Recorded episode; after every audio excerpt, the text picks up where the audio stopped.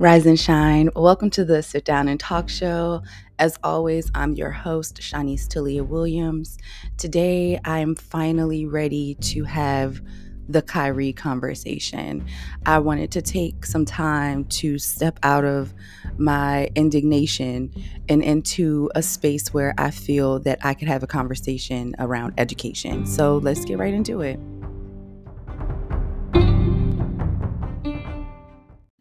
So everyone has been having some sort of conversation around Kyrie Irving, whether it is around someone making a statement against Kyrie Irving, someone standing for Kyrie Irving, your personal opinion, how you feel about the situation.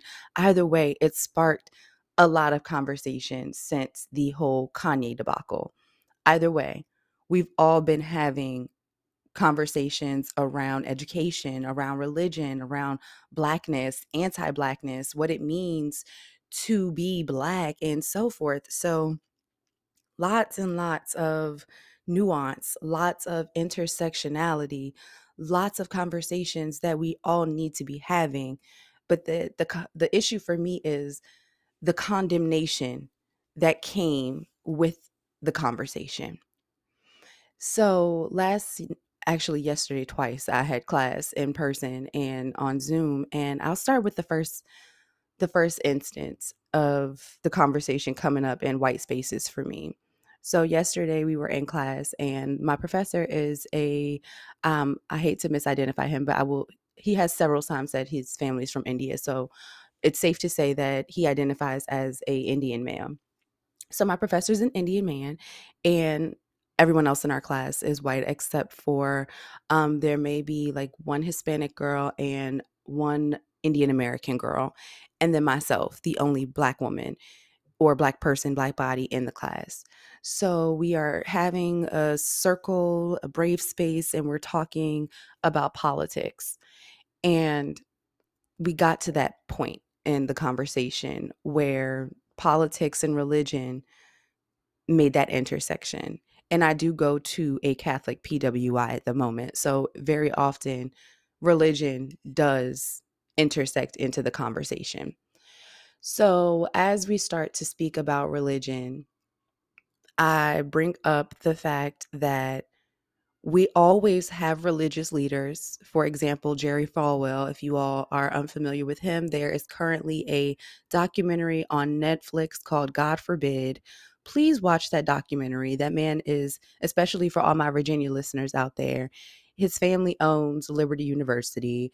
He is a rich, wealthy man and basically a religious zealot, but he's behind closed doors a freak. So, uh, that's basically the gist of what that documentary is about. But we we started to have that conversation around religious leaders intersecting into political spaces and the indoctrination of religion being used to now indoctrinate people politically, which is how Trump, a non Christian man, became the face for Christian constituents. So it was the religious leaders who made that happen for him. But they're no leaders at all they're freaks behind closed doors. Please watch that documentary.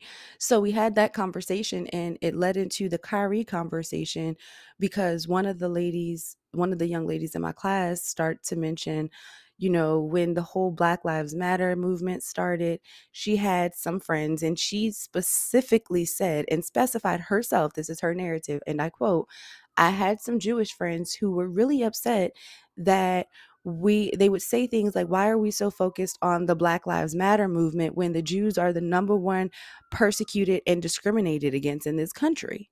And i quote that's and i would love to have her say that for herself but obviously i'm sitting in my apartment in my office and it's like 7 30 in the morning so fortunately i'm unable to get that soundbite for you all but one day when i start to have guests on this show i will ask her to share that story. But she said that and it segued into me saying to her, Well, a lot of the times, what I found is that rebuttal is used in order to overshadow the oppression that Jewish people in this country have also caused Black Americans. For example, the debate within the Jewish community around whether they should still be wearing blackface for a holiday called Purim. And that's where I stopped. So they looked at me and said, Well, what do you mean blackface and Jews in America? So I began to educate all of my white classmates on the connection to Orthodox Jews in America and Jewish people in America and the practice and tradition of dressing up in blackface for a holiday excuse me a holiday called Purim which is like Halloween for them and there's one Jewish woman in my class and she says well as a woman a Jewish woman raising two um, what did she say? She said she's raising two diversely inclusive children, uh, Jewish children, and they they don't believe in wearing blackface for Purim. But she says, you know, and the only the only reason I can understand why we would do something like that is because you know it's it's around the story of Ethel or Esther and and Haman and you know maybe Haman possibly could have been maybe was black. And I was just like, did this woman just admit that the person that they're dressing up for, the Jewish character, Haman, who apparently was also hung by a noose, which is their connection to nooses and why they love using them and hanging them up and wearing them around their own necks when they're in blackface. Because apparently, this Hammond fix like character person in this story that they're celebrating was a Jew who was hung but was black? I have so many more questions now. And you know me as a researcher, I'm going to go do I'm going to go do my research. I'm going to go answer and find those facts because now I have questions I want answers to. Much like Kyrie Irving, who had questions he wants answers to. So what we find and what we come across as we seek the knowledge of ourselves are we responsible for the knowledge that we intake when the truth about who we are has been hidden and kept from us? That's my first question. How are we being condemned for opening up a book, for watching a documentary? Because our thinking has expanded beyond a John Singleton movie. Now we are a threat to society. Now this man is dangerous. Understood. So, the second class I had for the day yesterday was one of my Institute of Pastoral Studies courses. And we definitely talk a lot about religion in that class. And we actually spent a lot of time talking about the women in the Bible last night. And for context, this class is taught by a Black woman. I, of course, am, other than the professor, the only Black student in the class. Everyone else are white identifying and a mixture between male and female. So that's the outlay of that course. So we're we're having this conversation and we're having a lecture around Jesus and his crucifixion, and Mary and Anna and Mary Magdalene and all the women in the Bible and we start to talk about genocide and consent and how that's all found in the Bible and so forth and we all have to go around and share our thoughts on the readings and the lectures and so forth and when it got to me I had so much to say but no way to say it so I typed in the chat my thoughts on this topic is very nuanced and I have a lot of feelings right now. And of course, my black professor says, No, Shanice, expand on that. so I find myself needing to come. I had my camera off. So I found myself needing to put my camera on and actually see these people while I am saying what I'm saying to them. And I, I say to this classroom full of people, it's great that you all can sit down and read a religious text and you find yourself, you see yourself, you are mentioned in these texts. But where am I? For my skin color to be so noticeable that it makes me a target of hatred, it makes people want to kill me, it makes people hate me so deeply.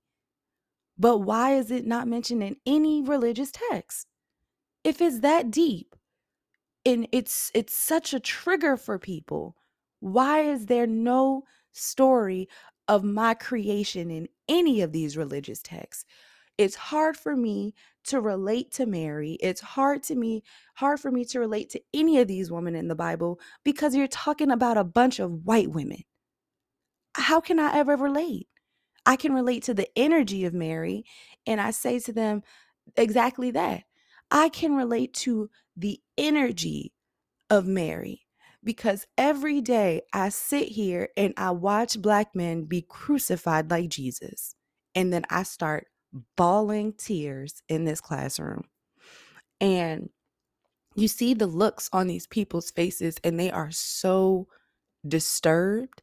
But I could care less if they were disturbed at my display of passionate sadness and just indignation, or if they were disgusted at the fact that they never thought about why blackness is nowhere, anywhere in any of these contexts of any of these religious texts. There's hints of skin like bronze and hair like wool, which can be completely misinterpreted as we can see, but there's no mention of melanin, blackness, black skin, markings that are so prominent that you will notice me differently than you would notice someone else. Because why is that the case if it was never created that way? Where is the the story of creation of discrimination? Where is the story of creation of hate? Where's the story of creation of blackness? Who created it where did it come from? Where's the roots to the creation of blackness period in this world? So my black professor goes on to say you know you you got to read it and we're we're in here. We're in here when they talk about the way Jesus looked. We're in here when we talk about blah blah blah blah blah. And I said well that's not good enough for me anymore. It's not good enough for me to have to go through here as a non-religious leader and sort through how to find blackness in these texts if they are in the original text, show me the original text. Stop showing me the sanitized, rewritten, reworked, whitewashed versions of religion because it's no way possible that blackness can exist in a world and never be mentioned in any story of creation. It makes no sense to me. And it made no sense to those white people once they heard me say it because they came back into the course or back once I'm done, they came back and they're responding via chat. And, you know, Shanice, we want to respond to what you said. And one woman specifically says, Well, the church I go to has a sign out front that says, We worship a brown Jew. Okay, so your church is acknowledging that Jesus was a brown Jew, which means Jesus is a black man. So why do we walk into these white churches who know that Jesus is a brown Jew or a black man with a figurehead of a white Jesus? Make it make sense. We can't pick and choose when blackness is good and when blackness is wrong. If Jesus was a black Jew, then let's start the story there. Let's start the story with Jesus as a black Jew. Dot, dot, dot in everybody. It needs to be a universal acknowledgement, whether you are Episcopalian, you are a Christian, a Baptist, or so forth. If you are worshiping or honoring, acknowledging Jesus, you are being remiss to do so without acknowledging his blackness. And that is where we are at. We are tired as a people of the hatred that we've endured, the oppression that we've endured, everything that we've been through because of our blackness, but no one wants to tell us where it came from. Could you understand how that would cause a sense of irritation? I love the word indignation because it's literally rage mixed with annoyance. And that's what we are feeling right now as a people. So, with this indignation, again, I had to sit in a space where I was able to take that and turn it into a conversation that can educate people.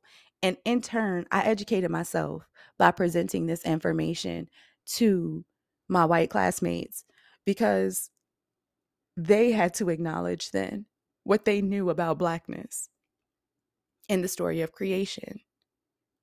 Whether it was the Jewish woman mentioning that Haman could have possibly, maybe was black, all the could have possibly maybes was enough for me to take it as conversation that at least this Hammond person was black. And then we have the woman in my second class telling me that her church acknowledges that they worship a black Jew. So now we have a white woman acknowledging that her whole congregation is worshiping a black man. So, my question now is why, again, is Kyrie Irving having to publicly be condemned, publicly atone for a sin that was never committed, and very much be publicly crucified as if he did something other than ask the question about his creation? It's still it, it's like I'm trying to find the words to say to help me better understand how this is even possible. And beyond it being possible, if Kyrie caused such harm, now's the time for Jewish religious leaders to come forward and educate the masses. Because if they think that Kyrie Irving is the only black man or black person in the world who believes these thoughts, clearly they're wrong because Kyrie never made that documentary. Are we having the same conversation with the person who created the documentary? Are we having these same conversations with the people who are selling the documentary? No. Just a person trying to find himself, a person trying to figure out his story of creation. Because that means if he's searching for his story of creation and this is where he's landed, he's getting too close to truth. So, with that being said, I say us as regular people, basic, non famous, non rich, nothing really to lose. It's our job to have these conversations. It's our job to ask the tough questions. It's our job to continue to perpetuate the narrative that we have a story of creation that needs to be told because we do. Blackness didn't just come out of thin air. It wasn't just something that was, oh, wow, look, white people created blackness. It's not even possible. No, literally, it's biologically impossible for a white woman to give birth to a child who contains the same melanin as a black woman. Completely and biologically impossible. Look it up for yourself. Like it, it just is what it is. Now, a black woman, on the other hand, can give birth to a white child because it's biologically possible and biologically proven that black women can give birth to any color child from albino to black. Any color on the spectrum a black woman can give birth to. It's completely biologically impossible for a white woman to create blackness. So with that being said if Jesus was a brown Jew, at least one of his parents had to be brown. More than likely his mama, which is why we see pictures of black Madonnas, brown Madonnas, and so forth, which they love to they love to say is a correlation to Isis and Osiris and so forth. It's like when we say that Mary the Catholic version of Jesus' mother and the Madonna is a brown woman, and they say, well, no, this might be a depiction of Isis and Osiris. It's like there can only be one black. There can only be one. So we're going to say the Egyptians is the black ones. But even then, portray them white in all of these movies. But they the black gods and goddesses, y'all. Never told us about the ones in but never mentioned Oshun, Oya, Yemaya. We never heard nothing about those in, in class. None of them. But y'all could teach us about all the Greeks. Y'all could teach us the Romans. Y'all could teach us the Egyptians and give us the Egyptians as the black and brown gods and goddesses. But that's it.